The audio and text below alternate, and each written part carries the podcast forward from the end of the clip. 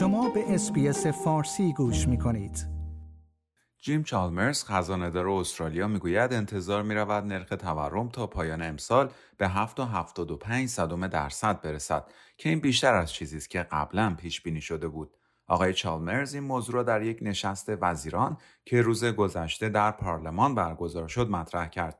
وی گفت چشمانداز رشد اقتصادی کاهش یافته است و با اشاره به دوران اداره کشور توسط دولت قبلی استرالیا اظهار داشت استرالیا بهای گذافی را برای یک دهه تلف شده می‌پردازند. سه ماه پیش خزانه داری استرالیا پیش بینی کرده بود که نرخ تورم امسال به 4.25 صدم درصد برسد. آقای چالمرز اظهار داشت نرخ تورم تا ماه ژوئن به 6.1 دهم درصد رسیده است و اکنون پیش بینی می شود این نرخ در سه ماهه منتهی به دسامبر امسال به 7.75 صدم درصد برسد. وی افزود پیش بینی می شود این امسال بدتر شود، سال آینده متعادل شود و یک سال پس از آن عادی شود. آقای چالمرز گفت ما هنوز به اوج نرخ تورم نرسیده ایم ولی می توانیم آن را از اینجا ببینیم.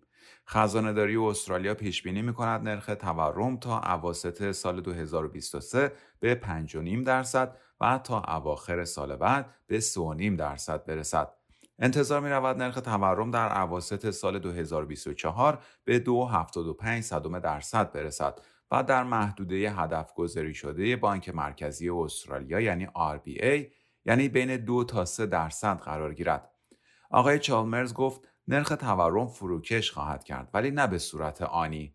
وی گفت همانطور که نیروهای داخلی در بخش عمده یک دهه باعث افزایش فشارهای مربوط به عرضه بودند مدتی طول می‌کشد تا آنها از بین بروند ولی این اتفاق خواهد افتاد آقای چالمرز افزود در این میان نرخهای بهره بالاتر همراه با کاهش رشد جهانی بر رشد اقتصادی استرالیا تاثیر خواهد گذاشت انتظار می رود اقتصاد استرالیا امسال رشدی 3 درصدی و سال آینده رشدی دو درصدی داشته باشد. آقای چالمرز گفت بخش کلیدی این چشم انداز ضعیفتر رشد به دلیل مصرف ضعیفتر است که منعکس کننده نرخ تورم بالاتر و نرخ بهره بالاتر است. به دولت ائتلافی سابق استرالیا را به پنهان کردن اخبار بعد برای کسب منافع سیاسی متهم کرد. آقای چالمرز گفت این رویکرد باعث هدر رفتن یک دهه در کشور ما و اولویت‌های به هم ریخته شده است. نرخ تورم در استرالیا هنوز پایینتر از سایر کشورهای گروه 20 از جمله انگلیس و آمریکاست که به ترتیب 9.4 دهم درصد و 9.1 دهم درصد است. لایک، share، کامنت. اسپیس فارسی را در فیسبوک دنبال کنید.